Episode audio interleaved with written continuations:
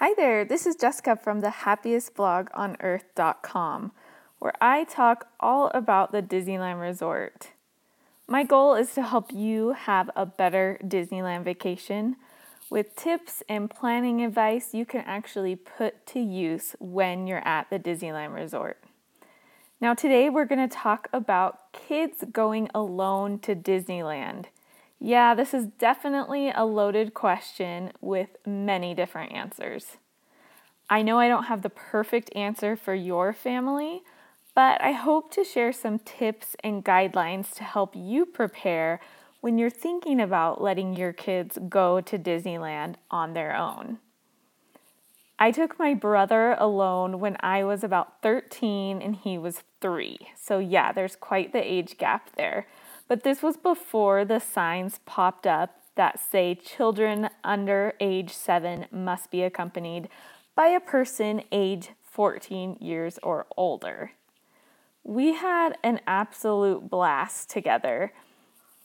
I let him ride whatever he wanted, and I said yes to every treat he asked for. It was really something that I had just imagined I would be the perfect older sister and just let him get away with whatever fun he wanted to. So, if you're thinking of letting your kids go solo to Disneyland or just allowing them to break off from your group for an extended period of time, hopefully this can help you plan. The first topic we're going to discuss is single rider lines. If you're planning to let your kids go to Disneyland alone, you should definitely try single rider lines as a group first.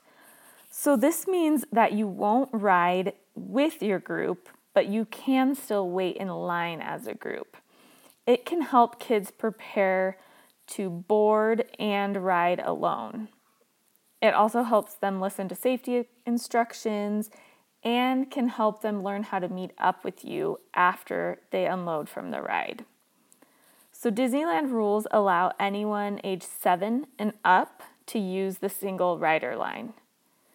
There are lots of single rider options, and they all have different configurations as far as the line you use, how you load the cars, and the exits that you get off on. My seven year old prefers the single rider line at Goofy's Sky School. And when we tried it out on Indiana Jones Adventure, she was lost for a few minutes, but luckily she didn't know she was lost. We didn't establish a clear meetup spot for Indiana Jones, and she waited right by the Jeep after getting off, like we do at Radiator Springs Racers. But I exited the ride completely, and then I had to make that long walk back through the exit to find her. I was a little bit frazzled, to say the least. Thank goodness she didn't quite realize that, so it was fine. But after you've mastered single riding as a group, you can let your kids try single rider on their own. So, again, a great option to try is Goofy Sky School. I love this one because you can watch your kids almost the entire time.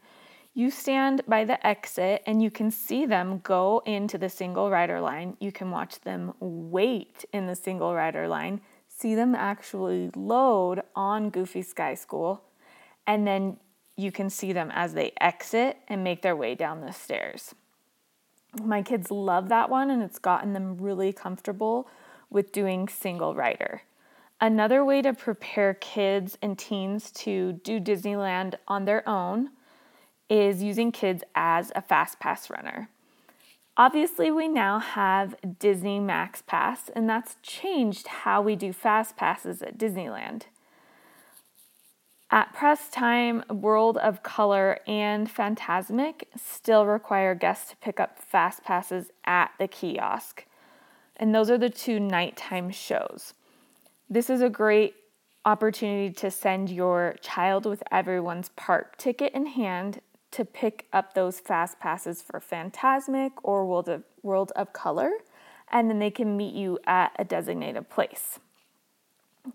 Allowing them to do this task and other things just really tests their familiarity with Disneyland and their ability to do things on their own and then report back to you.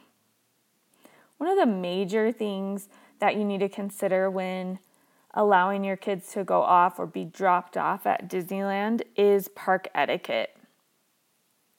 Before kids can go to Disneyland alone, and really before anybody should be able to go to Disneyland, they should know and respect certain park etiquette and rules. Being familiar with the official rules is really just a beginning step. I put out a call to fellow Disney park goers online and was really overwhelmed by the amount of advice I was offered on this topic. So I wanted to hit the highlights real quick. And remember, this is great advice to teach kids at any age, whether you're preparing to let them go off on their own or not. Everybody should learn these park rules. First off, don't cut in line. This is really the golden rule of Disneyland Resort, and it's good for parade seating, show seating, anything where someone has arrived before you or your entire group. If you arrive at an attraction but your buddies are lagging behind, just wait to the side before you get in line. Don't get in line and then have them join you later. Another thing is to be courteous to families and adults. Don't get in the way of families and strollers don't cut them off when they're obviously trying to stay together as a group. It's just good practice to be nice and courteous. Just keep swimming. If you have to stop somewhere to regroup, step to the side and don't stand in the middle of Main Street or any walkway. It definitely disrupts the traffic flow and you're running the risk of people bumping into you, things like that. It's a rope, not a ride. Cast members will kindly let you know that ropes, chains, and other barriers are there to direct the flow of traffic.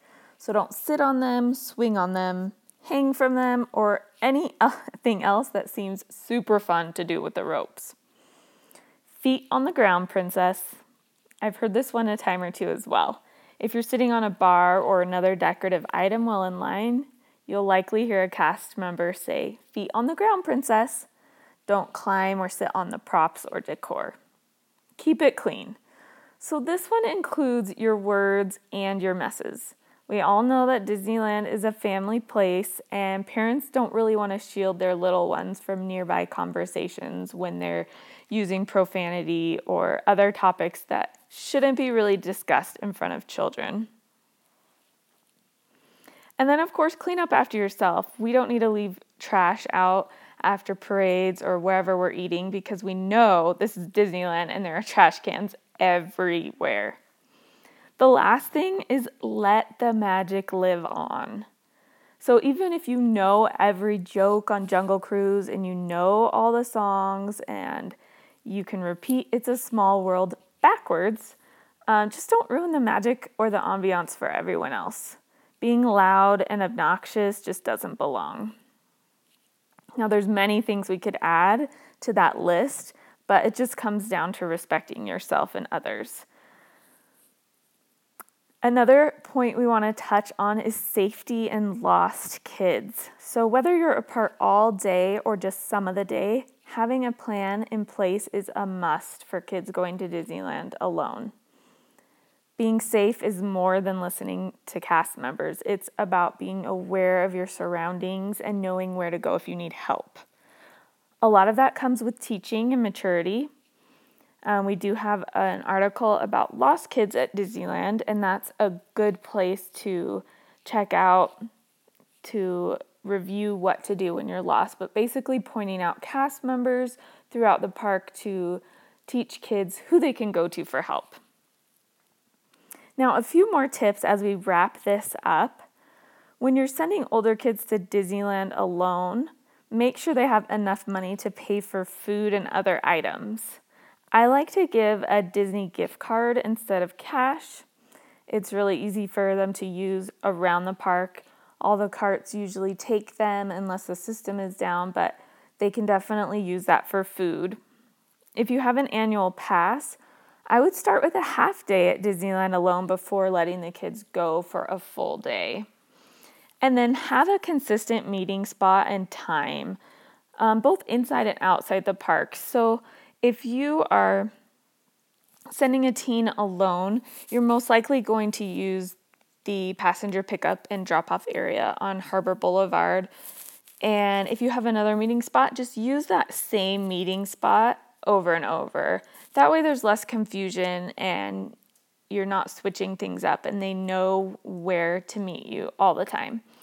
Last, send your kids with a fully charged cell phone and a portable battery charger because we all know how quickly the parks can drain your cell phone batteries. The last thing you want is to try to get a hold of your child and you can't get in touch with them because their battery has died, which is also a great excuse. Many parents of teens know. But if you send them with that small portable charger, they can keep their phone charged and there won't be any issues. I definitely want to know what your tips are to add to my list about taking kids or letting kids go to Disneyland on their own. And also, if you think there's an appropriate age to let them go to, alone to Disneyland, I'd really love to hear about it in the comments section of the article on the happiestblogonearth.com. Again, I am Jessica from the happiest blog on earth, and you can find me on social media at Disneyland Plan